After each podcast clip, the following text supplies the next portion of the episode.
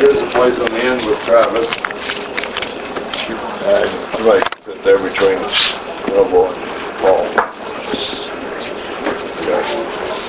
Thanks, man. You to sit down over there? Guys, there's a couple places over here too. There's room. Uh, Everything's vanity. Now, vanity means what? What does vanity mean? Emptiness. There's really no meaning, purpose, substance, value in the things that happen in this life. Uh, now, that's what he's limiting his field of investigation to, is stuff under the sun. And he's showing us that things here in, in this life are empty, so that we'll look beyond the sun to God and spiritual things as the things that are going to fill us up and really give us something to take hold of in this life. And what Solomon, we're going to say for now, has done is he's experimented with different things that you might think would fill you up and haven't done it. And uh, he's looked at already some of the things that frustrate us about life. Like the fact that we all die.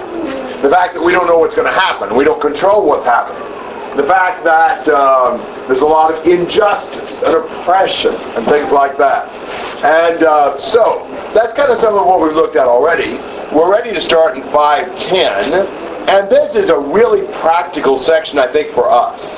So would somebody read chapter 5, verses 10 to 17? He who loves money will not be satisfied with money, nor he who loves abundance will with its income. This too is vanity. When good things increase, those who consume them increase. So what is the advantage to their owners except to, to look on? They sleep. They. The sleep of a working man is pleasant, whether he eats little or much. But the full stomach of the rich man does not does not allow him to sleep. There is a grievous evil which yet I have seen under the sun riches being hoarded by their owner to his hurt. When, these, when those riches were lost through bad investment, and he fathered his son, then there was nothing to support him. As um, as he had become naked from his mother's womb, so will he return um, as he came. He will take nothing from the fruit of the labor that he, that he can carry in his hand. He is also the greatest evil, exactly as a man is born, thus will die, thus he will die. So what advantage to him who toils um, for the wind? Uh, one more. Throughout his life, he also eats in darkness with great uh, vexation, sickness, and. You know, in our culture, the thing people think is going to really give them meaning and substance is possession, money, and uh, things. And he's showing that that's not true. In verse 10, what does he say about money and uh, things? Yeah, they'll never satisfy you. You know, they never deliver what you think they're going to because all you want is more. You know, you think if I just had this, I'd be happy. If I just had that, I'd be happy. Have you lived long enough to realize that that's not true? That you think that, but once you get it, you want more? It's kind of addictive. You know, it's kind of a mirage. You think, wow, this is all I ever want, but it never is like that. There's a lot of negatives about possession. Uh, look at verse 11. What happens the more we get? What happens? The more we want. Not just the more we want, the more people there are to spend. Now, think about that a second. If you have a lot more money, who are the people that that money will start going to?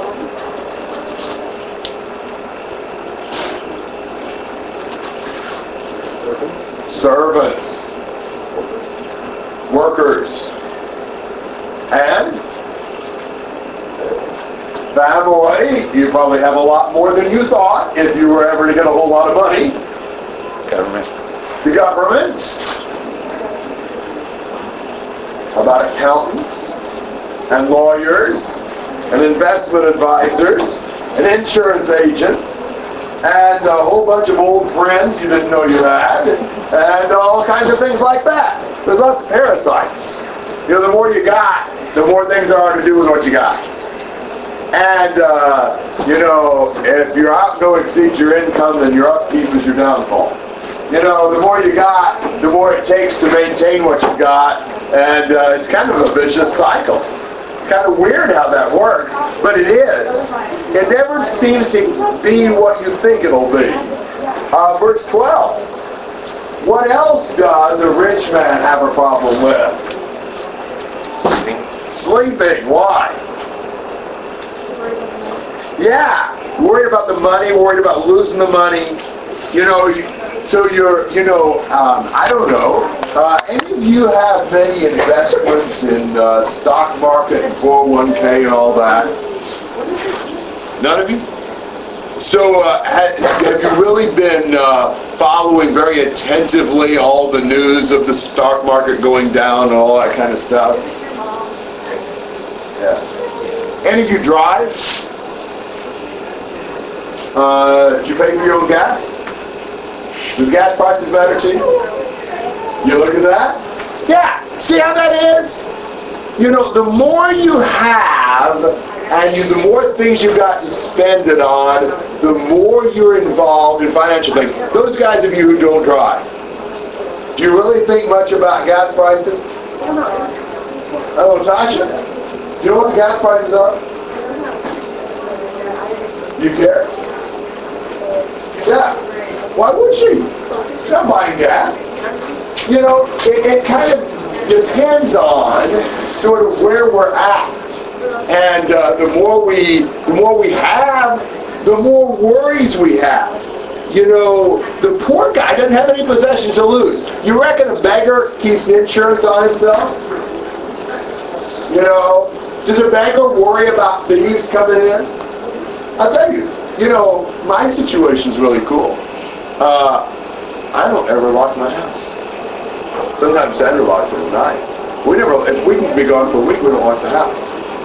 Because, you know, if you don't have anything anybody wants, it's really cool. When I was in Brazil, and we didn't live in a very nice house, but it was nicer than a lot of Brazilians.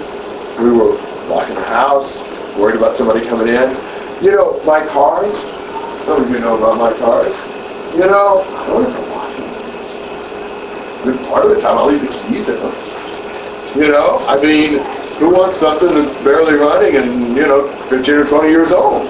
You know, if they take it off my hands, it's a deal. You know, I mean, it didn't cost me anything. Most of them, you know, $500 or less. You know, so if I them robbed, wouldn't amount to much, but nobody seemed to want them. You know, you don't worry about that. But when I was in Brazil, I had this old van, but nobody has cars in Brazil. And man, it was trying, somebody tried to hotwire it. I was always thinking somebody's going to try to steal it. You know, I mean, the more you got, the more you worry about it. When you don't have it, you don't worry about it. You know, when I loan my cars out to people, I don't worry about if they wreck them or not, I don't want them to get hurt. But if they wreck the car, it's not a big deal. You know, it wasn't worth anything anyway. The more you got, the more anxiety you have. Now, you know, it, aren't those things true?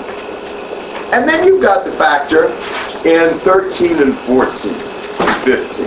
Here's kind of a case study. You know, have you ever seen a rich guy? What's the what's the worst thing that could happen to somebody who's got something? Yeah, that's a real bummer. You know, because it's like it would be easier not to have it than to have it and lose it. Think about this one. Now you guys, some of you work, but you can at least conceptualize this. What if you're working at a job where you're making eight bucks an hour? And whatever company you're working for gets bought out by some big multinational company and they bump your salary up to 14 bucks an hour. Whoa, how would you feel? You work for a couple years at 14 and then economic hard times hit and they drop it back down to 11. After a couple years at 14, how are you going to feel if they drop it back down to 11? Yeah, terrible. What am I going to do? How am I going to, how am I going to pay the payments? What am I, you're just going to feel all, you know, panic city. You know, but what if you stayed at 8 for those three years and they bumped you up to 11? How would you feel? Yeah. You see, when you have something and you lose it, it's horrible. If you never had it, then you don't miss it. So the worst thing that you can, you got a lot and then you lose it. That, that's really horrible. There's so many downsides of riches. And the fact is, what happens when you die? Obviously. Any pockets in a shroud? Ever seen a uh, funeral hearse with a U-Haul? You don't take it with you. Um, so, you know, riches are, are, this mirage. They give you the illusion of something that's really going to fill you up. But they don't do it. They're still, they're empty. And, and they're not going to satisfy you. They're still vanity. They don't look like it because we always think if I just had this, I'd be happy. Doesn't work that way. Comments and thoughts on this? We're still on the same basic idea. Would somebody read 518 to 66?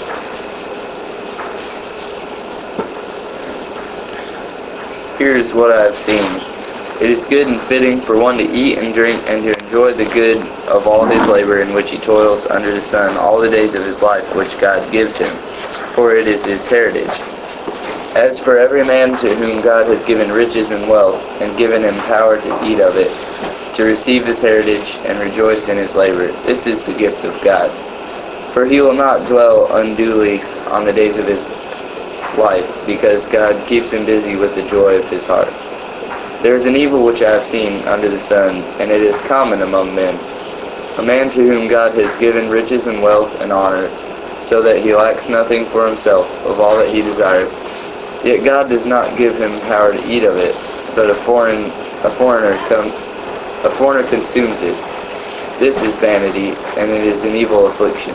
If a man begets a hundred children and lives many years, so that the days of his years are many, but his soul is not satisfied with goodness, or indeed he has no burial, I say that a stillborn child is better than he. For it comes in vanity and departs in darkness, and its name is covered with darkness. Though it has not seen the sun or known anything, this has more rest than that man, even if he lives a thousand years twice. But he has not seen goodness. Do not all go to one place? But this is really insightful. He comes back in at 518 to the basic idea that the best thing you'll get out of life is to enjoy the moment, to eat and drink. But he really, he divides things up. There's two items. There's the possessions and there's the ability to enjoy the possessions having something does not automatically give you the ability to enjoy it. Who gives you the ability to enjoy it? God. Look at verse 19. Furthermore, for every man to whom God has given riches and wealth, He's also empowered him to eat from them and to receive his reward and rejoice in his labor. This is the gift of God. Look at 6.2. A man to whom God has given riches and wealth and honor, so that his soul lacks nothing of all the desires, yet God has not empowered him to eat from them. See, there's one thing to have them, it's another thing to eat from them. One thing to have them, it's another thing to enjoy them. Now, it's another thing to be fulfilled by them. That's not going to happen. They're vanity.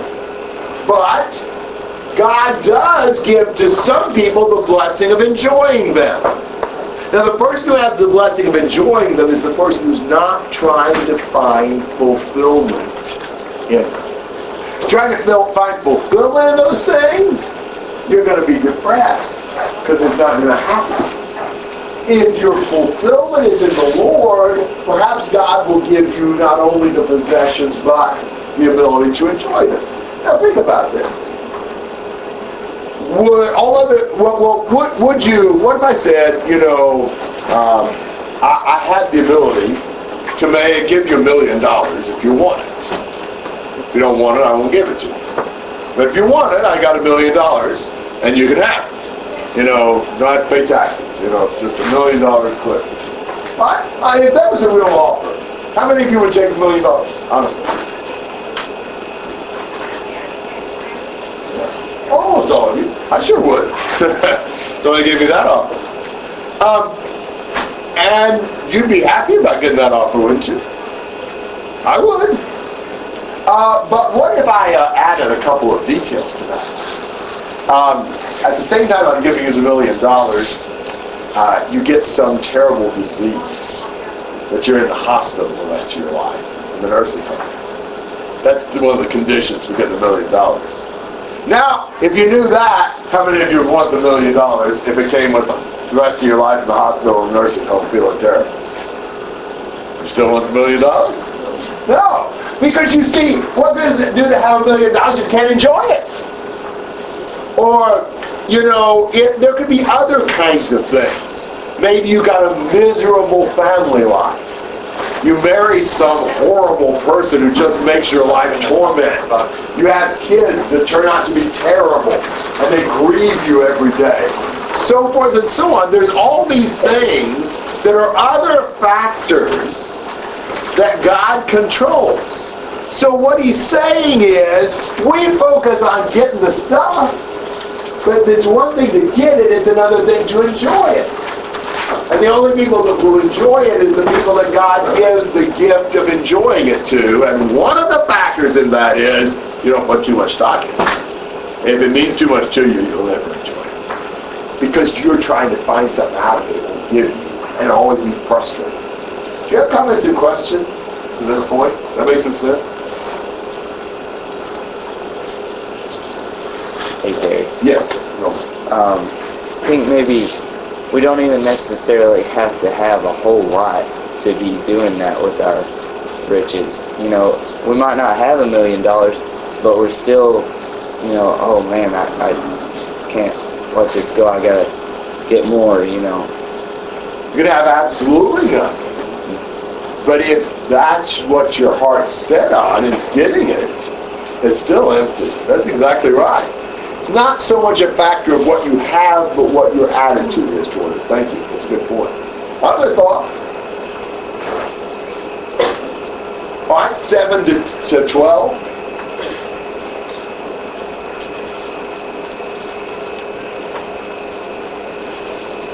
All man's labor is for his mouth, and yet the appetite is not satisfied. But what advantage does the wise man have over the fool? What advantage does the poor man have knowing how to walk before the living?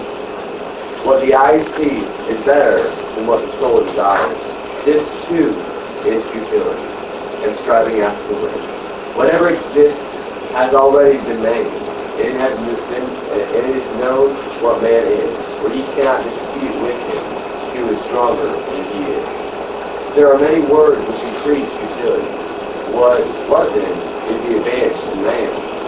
For who knows what is good for a man during his lifetime? Being a few years in his futile life, he will spend them like a shadow. Who can tell a man what will be after him under the sun? Okay, I'm just going to make a couple points off of this section. In verse 7, you work to eat, and you eat so you can work. Kind of this vicious, vicious cycle. You're never really filled up. What you do and what you get will never satisfy you. That's his point.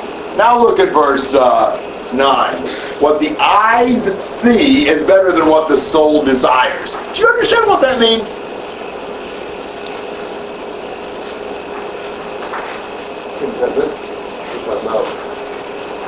Yes. In a way, that's exactly what he's talking about.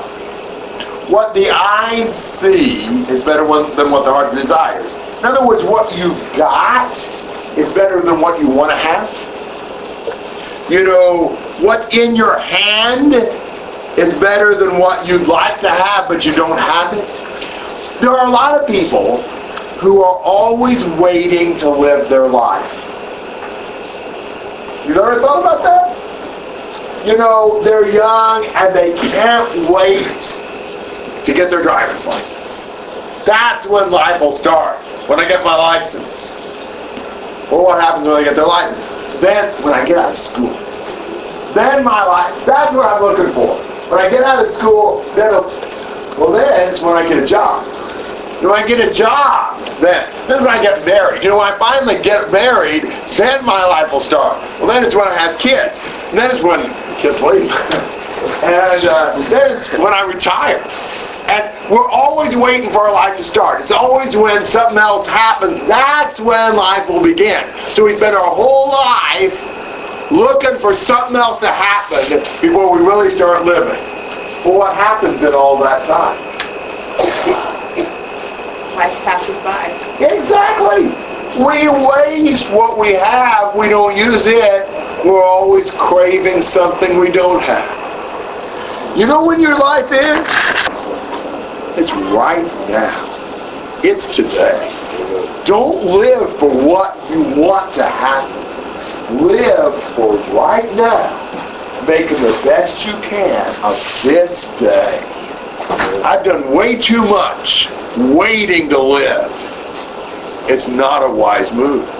You never get it. It's always something else. Comments and thoughts on that section? Those ideas? Those are pretty practical things for us, I think. Now, we're going to come to chapter 7. In chapter 7, we're, we're really back primarily in some practical wisdom for this life. Some really good stuff. Verses 1 to 4. It is better to have respect than good perfume. The day of death is better than the day of birth. It is better to go to a funeral than to a party. Uh, we all must die, and everyone living should think about this. Sorrow is better than laughter, and sadness has a good influence on you. A wise person thinks about death, but a fool thinks only about having a good time. This is kind of a shocking passage. First verse, not so much. First part, especially. It's better to have a good name than have good perfume. Now, what does a good name mean? Good reputation. That is valuable, that means a lot. A lot more important than, you know, what you smell like. Other things being considered. Um, and the day of one's death, not that you shouldn't, you know, try some deodorant now and then, but um, the day of one's death is better than the day of one's birth. I don't know. I'm not sure we'd have thought it that way, but uh, it's better to complete something than to start it. And uh, if you're a faithful Christian, it's really better the day of your death than the day of your birth. But then look at verse 2. It's better to go to a funeral than a party. Tell me if you'd rather go to a funeral than a party. Anybody rather go to the funeral? So why does he say this?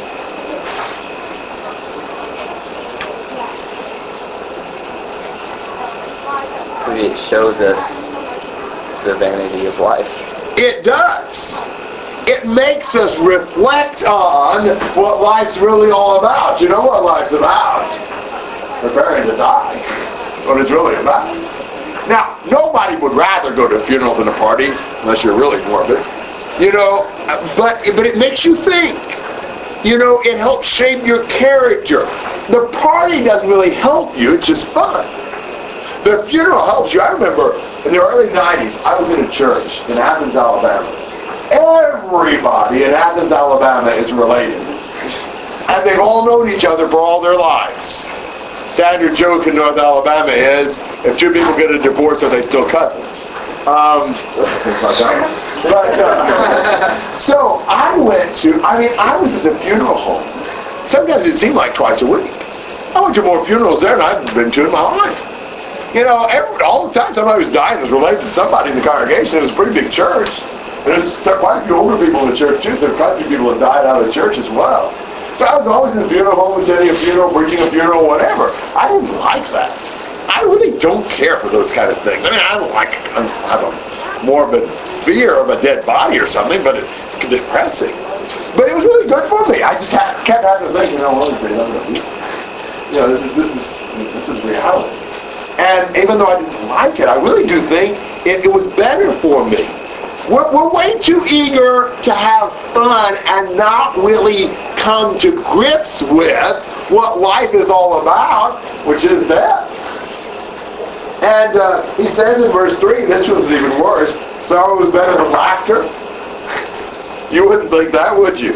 But But when you're laughing, you're not reflecting. It's kind of like a narcotic that numbs the pain, kind of numbs the reality. When a face is sad, a heart may be happy. When you really deal with things seriously, it actually makes you more happy on the inside than if you just try to laugh everything off and go through life having a great old time. Um, comments and questions on this section? Guys, go to more funerals. Mean that slightly tongue in cheek, but seriously. Being more sober and serious and not always, you know what people do today? Why are people always, think about this. How many moments, other than sleeping, maybe, do you spend with no noise?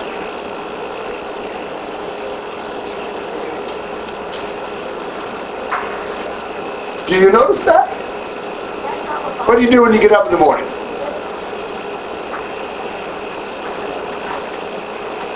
How many of you, from the time you get up till the time you like start your day in school or work or whatever, how many of you spend that whole time without ever turning on anything to make noise? Any of you spend that time until you go to work or school without turning anything on to make noise? Nobody? That's amazing, isn't it? Isn't that incredible? I wouldn't have thought it would have been nobody. And pretty much from then on out, it's noise.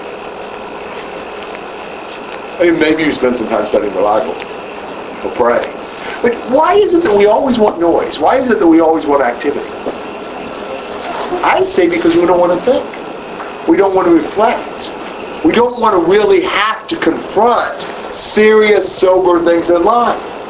We want to always be laughing so we don't have to be serious. We always want to be entertained and escape from the reality of life. Comments and thoughts about that? Okay, verses 5 to 7.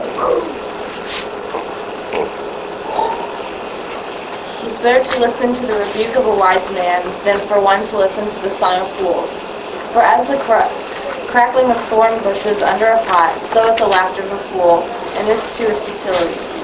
For oppression makes a wise man mad, and a bribe corrupts the heart.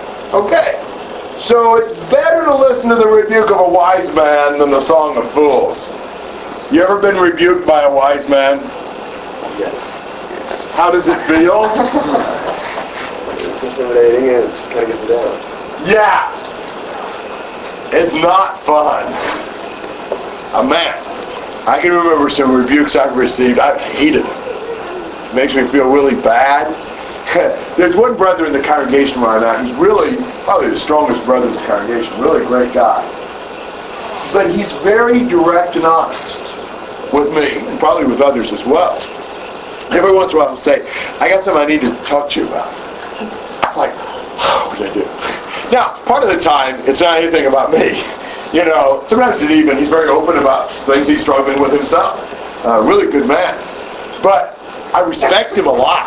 When he's got something to say to me about something I've done wrong, he's almost always right. But it's horrible. I hate it. But I need it. It's so much better. I try to always, really hard for me to do this, to encourage him to tell me anything he thinks I need to hear. I try to react really well when he rebukes me. We need those things. They're just really hard. It's hard to want them. It, it, it's more fun, the laughter of the fool. You know, having a good old time, having a lot of fun, is a whole lot, it's a whole lot more pleasant at the moment. But he says, really, that's like the crackling of thorn bushes under a pot. You ever built a fire? You know, what if you got a bunch of thin, dry branches, if you can call them that, twigs, off a thorn bush? You light a fire to those dry, thorny branches. What would happen when you lit a fire to those things? Maybe done anything with fire? How would it work? What would happen? Burn up real quick. It oh, uh, burn up, and how would it burn at first? Big, Big. big. Oh yeah. big and sparks and splutters and noises and crackles and be like uh, Rice Krispies, you know, snap, crackle, pop. You know, it'd just be, I'd be impressive for about how long? Two minutes. Yeah, exactly. And then it's over. You know, that's the thing. The laughter of the fool, oh, it's a big splash, but there's no substance to it. The rebuke of the wise man, that'll stick with you and it'll help you. We probably need to open ourselves up more to rebuke of wise men. Here's something I noticed. Do you ever go to anybody for advice when you got a problem? You do, don't you, sometimes? Who do you go to for advice? Your parents? That's a good choice usually. Who would you go to for advice? Someone stronger than myself. That would be a good choice. You tend to go Your friends. friends? Which friends? Oh, probably the ones who like you less. Yes, and the ones you feel most comfortable with. Do some of you relate to that? That may or may not be a good choice. Sometimes the friends we feel most comfortable with, why do we feel most comfortable with them? They're gonna tell us what we're gonna do. That's exactly right. We like what they tell us. They make us feel good. They don't necessarily make us better. You know, when we need to open up about something, going to somebody that we think is going to tell us, oh, it's fine, you know, it's no problem, you're not really doing anything wrong, you don't have to worry about it, that's a lot more comforting. That's who we want to go to. We're much better off going to the people we see as stronger than we are, who will probably help us, even though they may make us feel worse. That's a good thing for us to think about. These are good, wise principles about this life. Thoughts and comments on 5 and 6 on those ideas? Gary, could I butt in? Feel free.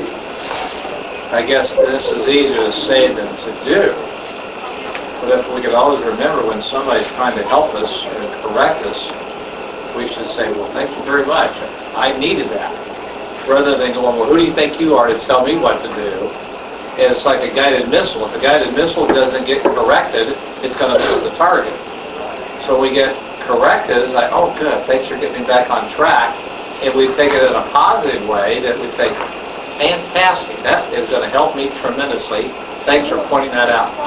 Now, again, it's easy to say that, but if we can keep that like, okay, I appreciate that, rather than don't tell me what to do, turn that around. Anyway, just a thought. Well, and that is helpful in the long run too. What happens with people that are very touchy, very sensitive, and you know they're probably going to blow up if you try to talk to them about anything?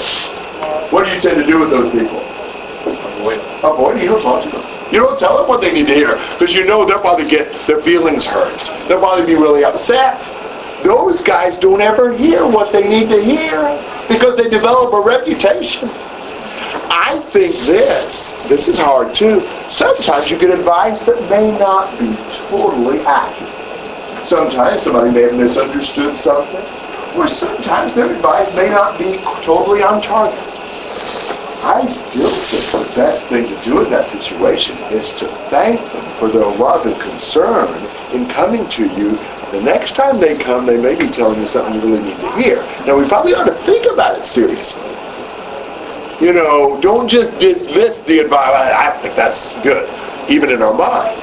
But even if it happened to not be all that relevant or helpful, you sure don't want to get the reputation as the person who you better not tell them anything because they won't listen or they'll get upset or they'll just tell you off or they'll get their feelings hurt and they'll never speak to you again. Those people never get the benefit of the correction. Good point there. Other thoughts? You know, we read seven, and seven tells a couple things that make a wise man's counsel not wise oppression and bribery. You know, you can force somebody not to say something wise, or sometimes you can bribe them into to saying something that's not wise. Wisdom's not foolproof. There's even some pitfalls that wise people fall into. But in general, it is much better to seek wise counsel than to seek foolish entertainment. Thoughts and comments through seven. One of the things we were studying in our cabin a few days ago was that uh, about temptations, and one of the things that we can't be too prideful to go to other people if we're in need of help. That's hard, isn't it? Sometimes it's hard because we don't want to admit we're in need of help. And sometimes it's hard because we're afraid people are going to tell us what we were afraid we needed to hear but we didn't want to hear. But it's so much better. We get so much more out of it. There's just a lot of good things for us that are painful. And if we always try to avoid pain, we're never going to grow. Other thoughts? Um, as it was brought up to me recently and to other people, sometimes we choose to do the things we want to do because if we say step away from the quiet, like you were saying, then we don't have to think about it. But sometimes it's good to force yourself in situations where you have to think about it and you have to confront yourself because that's the only way that things will get done. That's exactly right. Just trying to always escape and not deal with ourselves and where we're really at. You want to do that. You don't want to have to face up to your failures. But but that's empty. You're much better off dealing with it. It's painful, but it's better. You know, Solomon was not writing, writing about the easiest life. He was writing about the best life and the life that will ultimately be fulfilled. 8 to 10.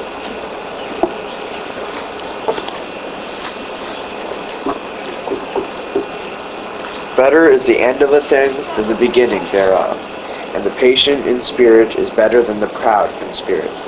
Be not hasty in thy spirit to be angry, for angry, anger resteth in the, bo- the bosom of fools. Say not thou, What is the cause? What the former days were better than these? For thou dost not inquire wisely concerning this. Interesting. The end of a matter is better than its beginning. Is it easier to start something or finish it? Start it. But the real value is in being able to finish it. So the end is better than the beginning. Better to be patient than prideful. A lot harder, but patient. Eh, Patience is better. Uh, don't be angry quickly. And here's one um, manifestation of impatience and anger. Why is that the former days were better than these? You've probably heard that before, haven't you? You know, it used to be so much better than it is now. Well, you'll probably say that one of these days, but that's not really a very helpful thing to say. Probably not even a very helpful way to look at things. For one thing, we have to deal with the reality of the present. For another thing, you know, when we say that, we're looking back to the best things in the past, the things we want to remember. You know, have you ever heard, you know, the younger generation, you know, they're just not like they used to be? Well, they're not. You know, when I was growing up, when I was in school, was right at the end of the hippie generation. Most of the guys in my school, probably the majority of them, had hair that was fairly long, lots of them way down their back. And that was right at the end of the riots on college campuses and all sorts of civil rebellion. And in my school, anywhere you went, you could smell the uh, marijuana smoke. You know, in the bathrooms and everywhere. There's probably a whole lot more drugs taken in my school when I was growing up than would be in most of your schools today. You know, you don't you don't hear about that too often when you think hear about people talking about the way it used to be. Now, there's some things that are worse right now. There's no doubt about that. There's there's good things and bad things, but just living in the past and saying, "Oh, I wish it was like it was then." That's not. That's not going to happen.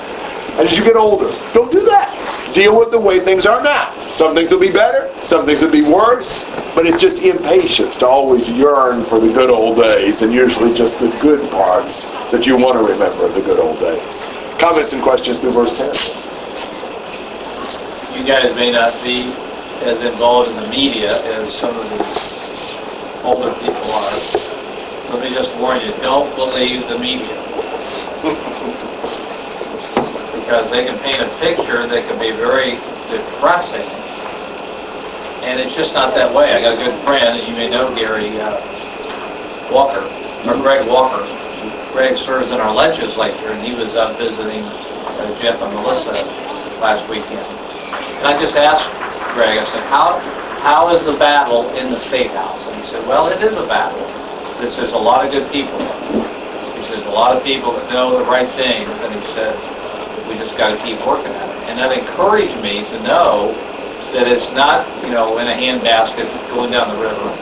Um, and we must have a confidence that God is in control, and He does place people in those positions. And so don't get, don't get, um, don't give up on where we're headed. I don't, Yeah, exactly. Totally. Yeah, I think so. I think we like to talk about how bad things are. You know, used to be better, but so bad now. I think that gets to be kind of a habit for us. And he's saying that's not really practical. That's not very valuable. That's not a good way to live this life. You know, much better to deal with reality. Let's work on the things that need to be worked on. This idea, I just wish it was like it used to be. Well, it isn't. You know, that's that's just impatience. Gary, Yes. in uh, verse 8, where it says, the end of the thing is better than do you think it's a reference back to verse 1, uh, second half of the day better than... At, at least they're, they're related. Yeah, yeah. You know, I don't know that he's just talking about your life in verse 8.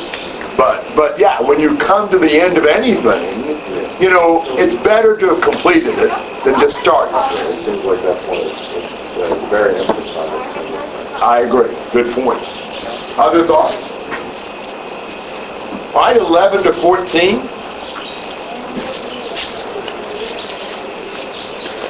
Wisdom is good with an inheritance and an advantage to those who see, see the sun.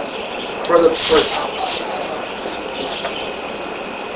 prediction of wisdom is like the prediction of money, and the advantage of knowledge is that wisdom preserves the life of him who has it.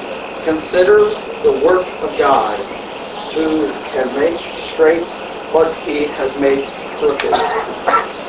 In the day of prosperity, by joyful, be joyful, and in the day of adversity, consider God is, has made the one as well as the other. One so that means by so that man may not find out anything that will be after them. Okay. Verse 11 and 12. Two things that kind of help you out and protect your life. What are they? Wisdom and money. Do wisdom and money kind of protect you? Money's sort of a protection, isn't it? Kind of insulates you from some of the ups and downs in life. Wisdom does too. Between wisdom and money, which will help you out the most? Yeah, wisdom's better because you'll live longer. You know, money may help you out, but it doesn't necessarily, you know, keep you out of jams that'll, you know, cost your life. But both of them tend to protect you. They tend to kind of, um, you know, uh, be shock absorbers in life. But neither one of them can change things that God has fixed and determined. You know, as he says in 13, who is able to straighten the things God bent? You know, while wisdom and money both might give you some protection, either one of them is really going to to change fundamental things. You know, some days are going to be prosperous, some days are going to be bad. God made them all. You're going to have to live with it. Don't think that there's some guarantee, some formula. This will make me happy. This will make everything smooth all, all my life. There's nothing like that. You're going to have some good days, and you're going to have some bad days. I don't care who you are, and how wise you are, or how rich you are. Comments and questions? Can I say prediction? Uh, I don't know. May have. Well,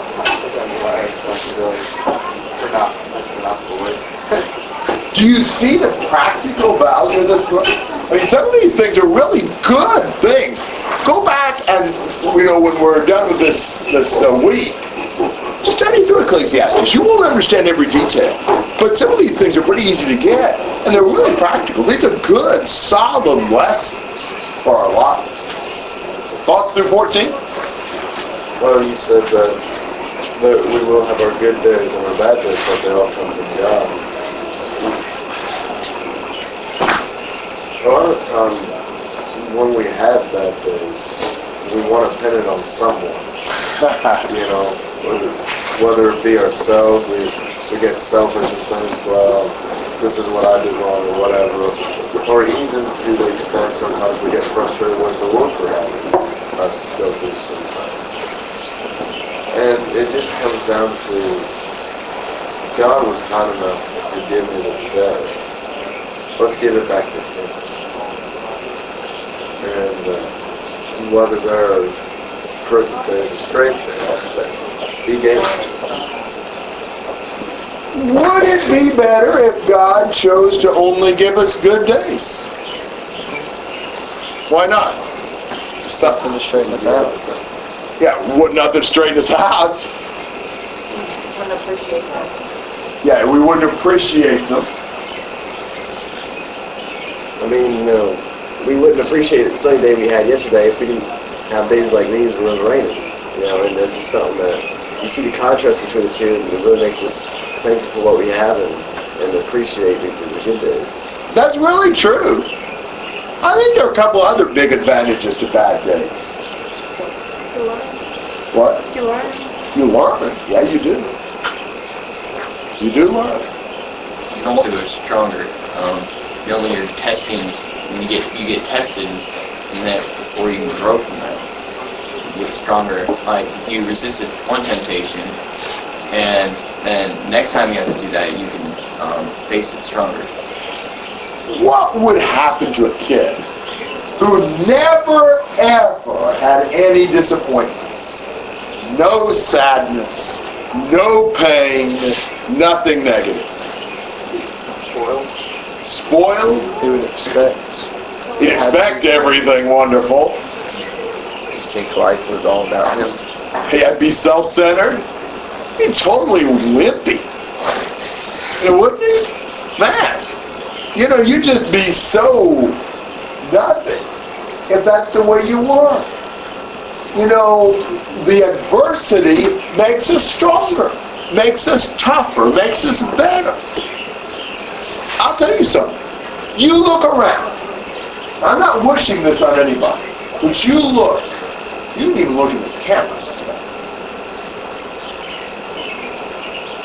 The kids that are the most resilient, probably that are the most mature,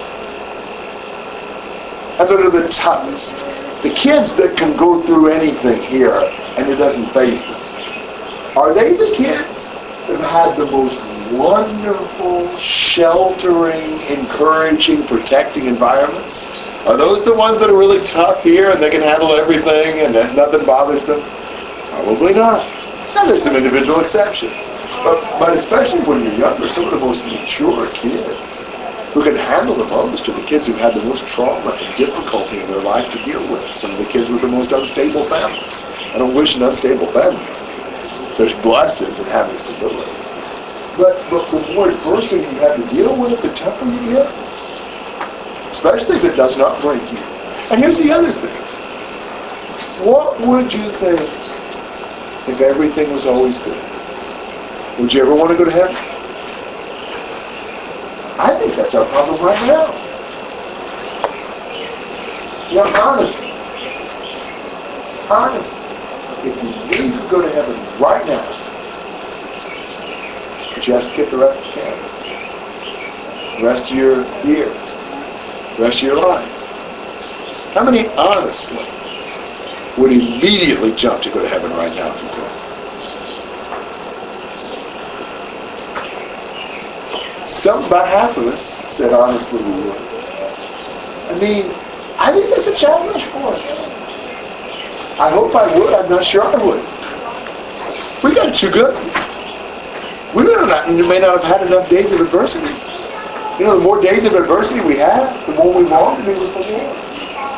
The better it is for us, the more comfortable we feel here, the more secure we are here. There's a lot of good things about the days of adversity. You know, accept them all. And profit by them. Other comments and thoughts?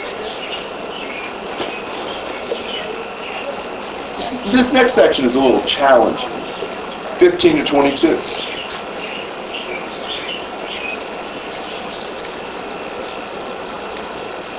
In my vain life I have seen everything.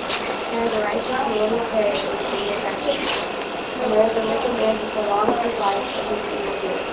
Be not overly righteous, and do not make yourself too wise. Why should you destroy yourself? Be not overly wicked, you may be a fool.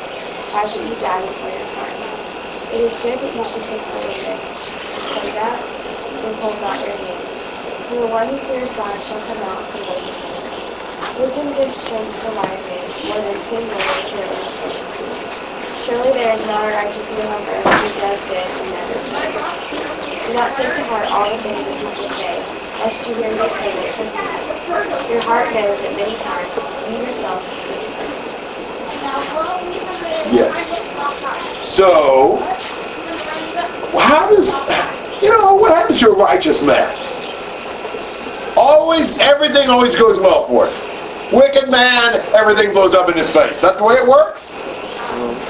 Know any wicked men who seem to do pretty well in life? Who seem to live a long time and be rich and healthy and all that? Know any righteous people who suffer a lot? Is that right? Is that fair? Is that the way it ought to be? That's one of the frustrating factors of life. Wisdom and righteousness will not guarantee success. Don't you think that, well, I've just been so good, how can this ever possibly happen to me? He says, don't be excessively righteous and don't be overly wise. I think his point is, don't trust in righteousness and wisdom too much. Don't think this is a formula, a magic formula to guarantee success and that everything will be fine. It does not work that way. You know, don't be excessively wicked, don't be a fool. I mean, you know, if you're excessively wicked and foolish, you probably are going to die before your time. You know, that's a pretty good way to ensure a short life. But just being excessively righteous and wise is not going to mean everything's going to be wonderful for you. It doesn't work that way. Um, comments and questions through 18, that's a tough passage.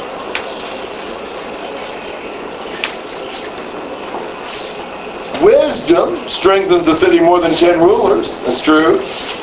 And then I love verses 20 to 22. There's not a righteous man on earth who never sins. Isn't that true? Show me one person that never sins. Do you believe that? Who do you look up to the most here at camp? Even among the, the staff. You reckon John Babcock ever sins? You reckon Tom Hamilton ever sins? You know, you reckon the best kids that you respect the most here ever sin? Of course. There's nobody who always does the right thing. So, don't be so taken aback when you see somebody do wrong. You hear your servant cursing you. Don't take it too seriously. You ever said anything about somebody you hope didn't get back to them? Maybe anything that you didn't mean that seriously, you were just upset right at the time? You know, take everything with a grain of salt. You know, you know you sin. Don't be so shocked when you find out somebody else does. Unfortunately, we put on enough of a front, it may almost appear that some people don't sin. But that isn't the case. We're not all that much different. All right, comments or questions through 22? Seems like the righteous men are exactly righteous, I guess.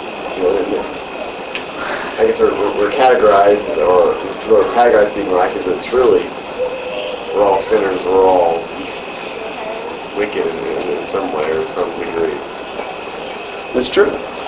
It's not an excuse, but it is a reality that ought to give us some patience when people wrong us. 23 to 29.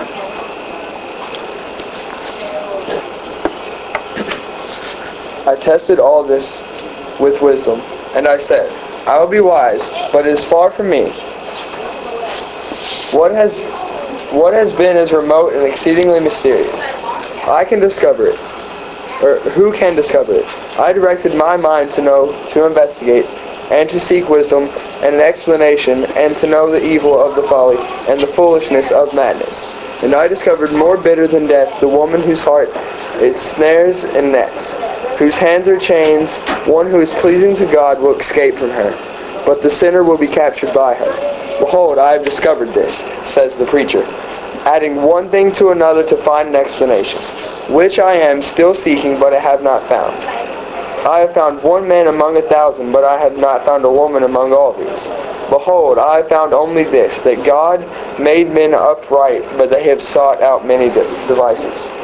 Just how wise was the preacher?